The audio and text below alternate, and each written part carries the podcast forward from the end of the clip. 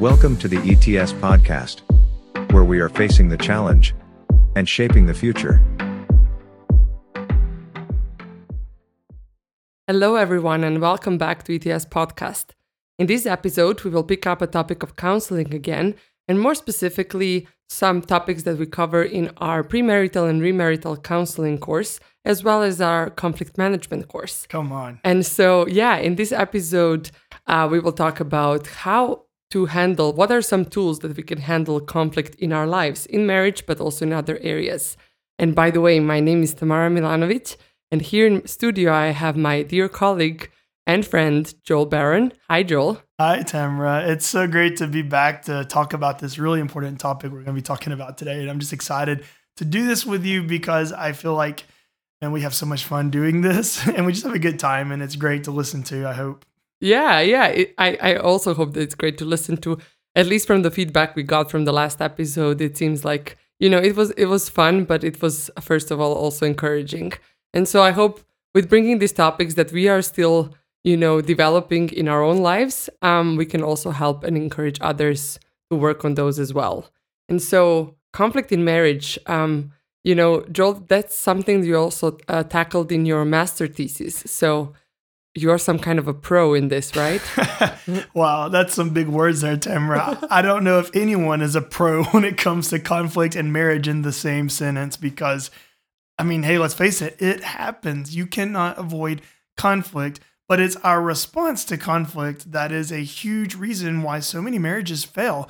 And so that was very uh, passionate for me when I was doing my master thesis. And that's why I included a section in the program on conflict, especially looking at, uh, at Gottman and some of the, the things that he offered. And we're going to introduce him and talk about who he is in just a moment. But yeah. I also found that it's not just in marriage, but in any kind of relationship, conflict is going to happen, whether that yeah. be family, whether that be my friend.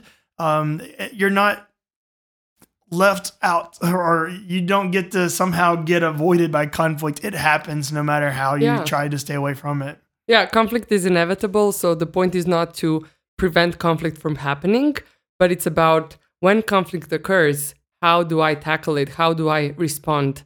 And what do I do? And so we want to give you some tools um, that you know were proven by science to be working, and I think they are very applicable, applicable not only in marriage and, and romantic relationships, but in every other relationship um, that you mentioned. And sure. yeah, we want to introduce our dear friend uh, Gottman, who is not really our friend because we've never met him, but we yeah. love his material. yes, um, he. You know, did you ever heard about you know a love lab? Uh, basically, it's a laboratory where you you know you put love to test. Um, and so, if that sounds weird, well, our friend Gottman, that is not really our friend, um, has has actually over 40 years has spent you know doing the research in love labs where they invite different couples of you know from many different stages of life um, different cultures and they just you know observe them. They also measure their blood pressure. They measure different reactions in their body uh, to one another to um, communication conversations. I mean it's a really deep research that they do. And he says that now he can predict if um, you know if um, divorce will happen with a 93% accuracy um, because he says there are some signals that he can see uh, and believe it or not, it's not people who fight the least that are in the most, you know, in the most kind of um, preventive towards divorce. You know, it's not if like if you are not fighting a lot, that's a good sign. But it's more about how do you handle conflict. And that's so, true. yeah, he talks about the four horsemen of the apocalypse. And one thing you said when we're talking about preventing conflict it doesn't exist. But some people, their way of preventing is they don't deal with confrontation. They run away from it. And it builds up to the point where finally you have this explosion yes. effect. And so it's really important that we apply these different methods, whether it be in the romantic relationship or in just the friendship and family uh, yeah. relationships that we have. And that's why we're so excited to bring this topic today to you. Yeah. And if you want to find more about Gottman, you can, um, you know, you can go to a website, Gottman Institute com, or you can also you know check out his books there are many books on amazon and the book that we are also mentioning today seven principles to making marriage work and so um, yeah again you know i'm not married uh, but i have read the book and it's been a blessing to me so be encouraged even if you're not in a relationship uh, this can be useful. Sure. And I used the same book that um, Tamara refers to in my master thesis, as well as some different books, such as 10 Principles for Doing Effective Couples Therapy, and even his other book, The Man's Guide to a Woman. Wow. Which And I found out that that does not apply to my wife. She needs her own manual, by the way. yeah, so true for many women. They're unpredictable. But yeah, in in general, uh, you know, it's books based on the on a deep and and long research, and it's it's useful. Sure. And you'll find conflict mentioned almost in each one of these books because it is Yeah. such a huge part of our lives and our response to it, as we mentioned, is so significant and important for how we're going to be successful in all of those relationships. Yeah.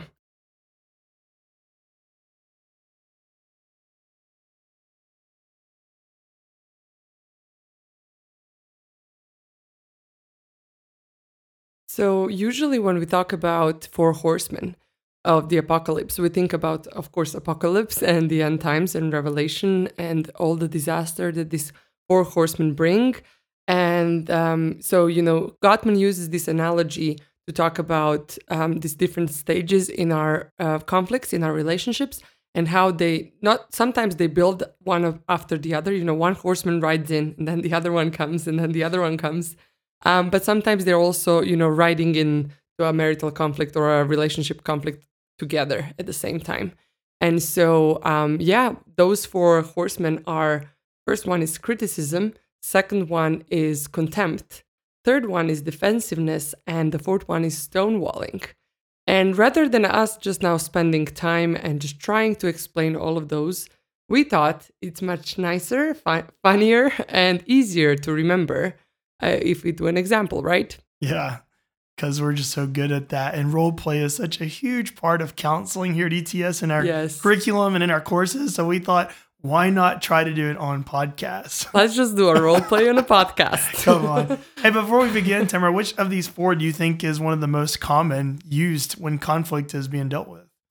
I definitely think that the first one, the criticism, is something that is very dominant. Um, maybe for some cultures more than others, um, but I think in general it's just very, very common to to face criticism. Um, and we think criticism is productive, but we will see now in our example that it's actually not at all. And so, um, yeah, let's just let's just start with it. You know, maybe we give a little bit of a context uh, Sure. before we start our example, right? Um, so my, so. We'll yeah, give a little bit of an explanation of what it looks like, what it is, and then we'll do the example for you. yeah. Um, and so in criticizing, we just go and you know we we are frustrated about something, we have big emotions about something, and we go right away and attack the other person. And so here on ETS, right, um, I am a dormitory supervisor, and you know that includes that I am in charge of some of the work hours of the students. And Joel, as a music teacher, and all the other roles that you have, Joel, um, he also gets some, you know, assistance from students in in some of his assignments and just you know some of some of the work he does. And so we have this scenario where we share a student, right? Where one student helps you some some days of the week, and then it helps me some day. He helps me or she helps me some days of the week. Yeah. And so let's just say this is okay. This is just a role play, okay? It's Exactly. not an actual example. Because here at ETS, we know that everyone's actually perfect and this would never happen. Hallelujah, hallelujah. I'm just kidding. Anyway, uh, yeah so just imagine that you know joel took one of the students work hours that was supposed to um, be dedicated to some of my assignments and you know he just took the student for an extra work without communicating that to me and for those maybe that aren't part of ETS community and you're like, what is work hour? What does that even mean? Here at ETS, we are an institution that's basically ran from a mission standpoint. Um, we belong to Church of God World Missions and we depend on donations to run the school. So, in one of those things, what we do is the students each have tasks that are assigned to them, whether it be in the kitchen team with cleaning up after lunch or cleaning the halls or working as a translator. They all have different activities that they do each day. Um, they required so many hours to do that, and that helps Yeah. us function as a seminary. yeah but it's also a part of their discipleship and training because believe it or not when you go in ministry a lot of your tasks will be very practical and very, you know, maybe what you think is, you know, underneath your position. That's true. Um, How can you preach from the pulpit if you don't know how to clean the toilet? You got to be able to plead the blood of Jesus in that toilet just as much as you can from the pulpit. Be part of the refresher team, you know. Yeah, and so I think that's that's also the thought behind it. So anyway, back to our example. I um, I come and I I come to Joel, uh, very frustrated that you know he has took the student to do an extra hour without communicating that to me, and I say something like this: Hey Joel, Hey, Tamara, how's it going today?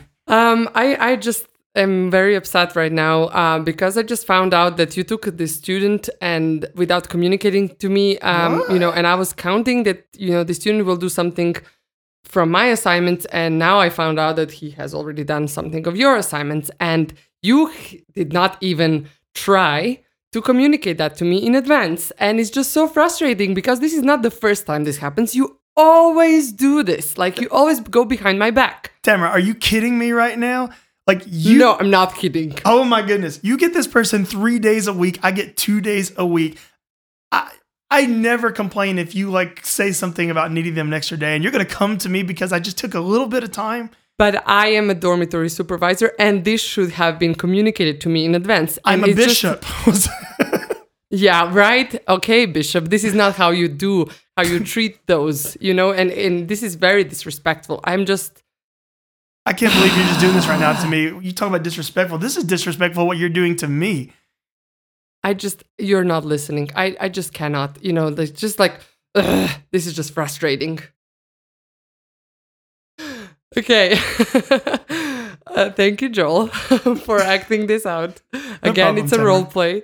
Um, and so, how did that make you feel when I when I made my, you know, when I made my plea in this way, criticizing you and saying you always do this? I felt attacked. Like my character was attacked, who I am was attacked. So I began pulling cards. You threw your title out. So then I began thinking what titles I might have that I can throw back out. And it was just like this trying to to grow and be bigger Yeah. um, somehow so that you can overcome the situation and not be the underdog.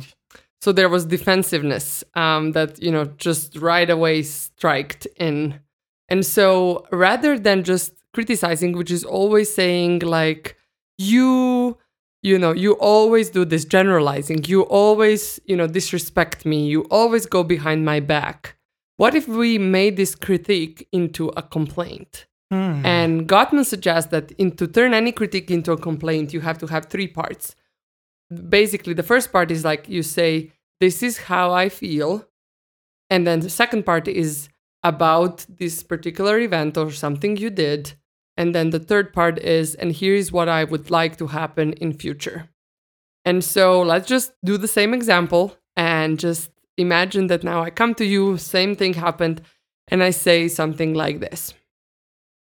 Hey Joel. Hey Tamara, how's it going today? Um yeah, I was just a little bit upset. So Why? here's how I feel.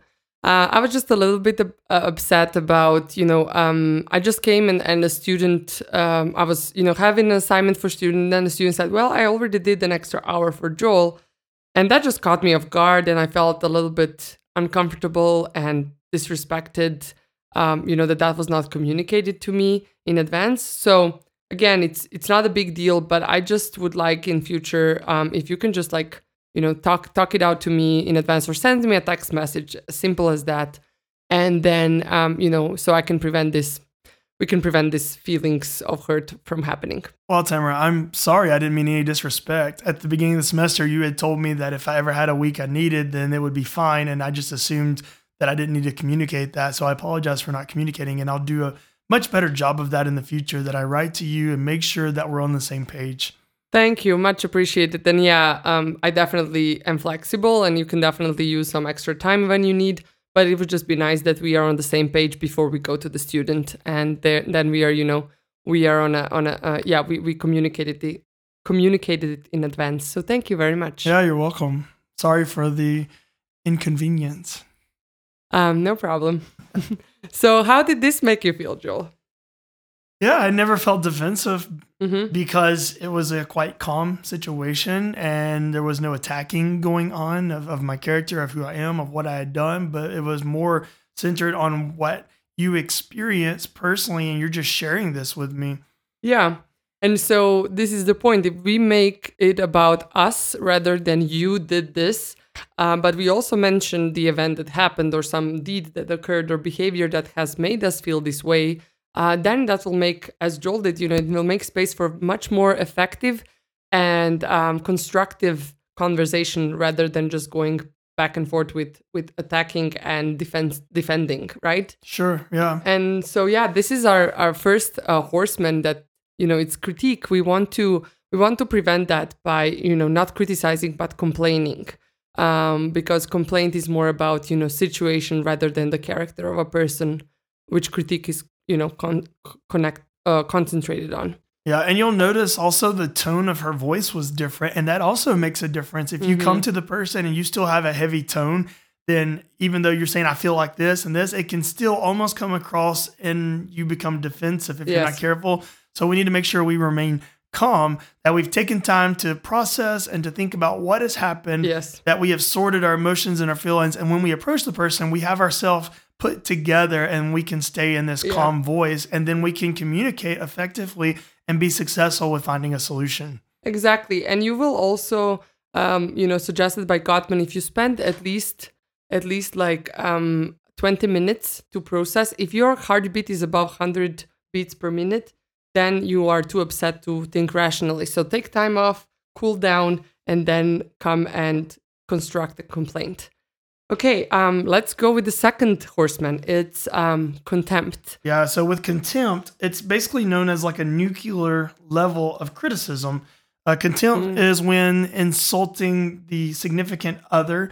Um, again, no matter what the relationship is, you're insulting um, that person, and sometimes it can even be turned into abuse if we're not careful. Yes, and usually it starts lightly with like, you know, like just what I did also in the first example where I just snort or I just said, "Ugh," or I make a cynic comment, or I, you know, do anything to belittle you, to make you feel like, you know, you are just underneath me. Right. And so we're got like name calling. And sometimes in, in marriages, um, you have scenarios where, like, a lot of times with money, this is where it's coming like, hey, did you pay the bills? No, I didn't. Oh my gosh, are you a loser? What is wrong with you? I just Yes. belittled my partner by saying that. Mm-hmm. And that's a huge part of contempt that we want to avoid. Or I roll my eyes, right? Yeah, body or language I is just huge. like shake my lang- head. Your body language can speak love or it can speak annoyance and, and it can also Yes. be degrading to the person when they Yeah. see that. Because maybe I'm saying, oh, yeah, I'm fine.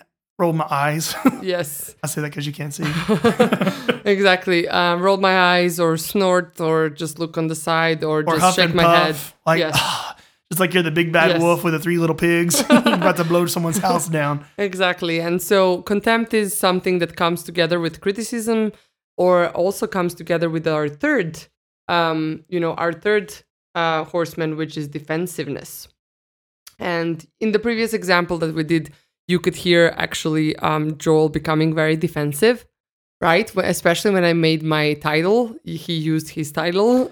so yeah. Yeah, and come on, who who doesn't? Like if if someone's coming Mm-hmm. against you, even if you're in the wrong, if they come with that kind of tone attacking you, your first um your, your first nature as human is to defend yourself. That's just Yeah. how we we do, and especially in relationships, even more so. Yes, and so when we the more we care about person, the more defensive we will become. So that's good to note. That's true because it hurts sometimes when they come against us if we're close. If they're not as close, eh, it- Yes. you might not like it, but it's not going to be as effective as uh, like someone you're married to or someone you're best friends with. Yeah. And so the way to prevent all of these horsemen is of course first of all to you know calm down, to soften your startup, how you bring up the the the conflict, how you bring up the conversation. Those are some of the really good and effective steps, not only in preventing criticism, but also in defensiveness and contempt. Because if I come with a softer startup, if I'm more cooled down, if I don't raise my voice to a high level, if I express how I feel hurt, not what you did, you know, and and I attack you, then this whole thing will calm down and the contempt and also defensiveness will be extinguished. Yeah. So we need to avoid things like, have you lost your mind? Yes. Why are you so stupid? Yes, and why know, are you so selfish? You always think about yourself and you Yeah. know, um, when it will be about me and not about you and so on. Yeah. Yeah. So we need to think of the other person and how we can approach it. And there's some different words you can say also if the moment's like rising. You can like just randomly ask what time is it? and Yeah. it throws someone off completely and it calms them down. Or even by using body language again, or even by touch, if you put your arm on them, like just on their shoulder, and you're trying to talk in a caring thing, it sometimes can diffuse Yeah. the situation and, and I know for yeah, and I know for some couple, couples they also you know pray for one another before having a um, you know conversation that is not going to be easy or that can be conflicting because you know that kind of um, kind of softens the the whole wild emotions that are just about to explode. So we are saying just take your time and cool down and you know be more productive in your conversation when you're cooled down than rather than when you're all heated up and fired up. But if you don't, you know, prevent these three horsemen from coming in, the four horsemen is like riding in smoothly into your into your uh, conflict or into your relationship. And what Yeah. is the fourth one? Well, the fourth one is stonewalling, and oh my goodness, this is used so much. Um, I would say probably in marriages it's used a Yeah. lot, but in, in life in general, I remember uh, my roommate in college when we didn't like get along, we would use this method. I didn't even know it existed then, but this is what we were doing. We would stonewall one another and just completely ignoring the other person. So it's literally like putting up a wall so that your partner like turns to a wall instead of you. Yeah. Yeah, where you don't make a sound, you don't make a move, and you don't utter a word. And basically, this person may have tried to communicate, but when they felt rejected and like they're getting nowhere, they begin to shut down and they don't even try anymore. And Yeah. that's when you reach the point of stonewalling. So it's not an immediate response, but it's I tried, I wasn't successful. They won't hear anything I say. I'm done. It's just better not even to try and use words. Yeah, and stonewalling is very dangerous because it also it doesn't happen just once, you know, it builds up over time and so you just want to be very careful if it comes to that point. You have to do something because stonewalling is the the most hurtful and the least uh, productive. Because as, as long as we fight and we go back and forth it seems like we care.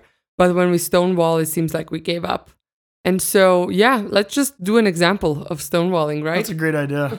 You're going to be able to see all of our silence. yeah, and hear all of our silence.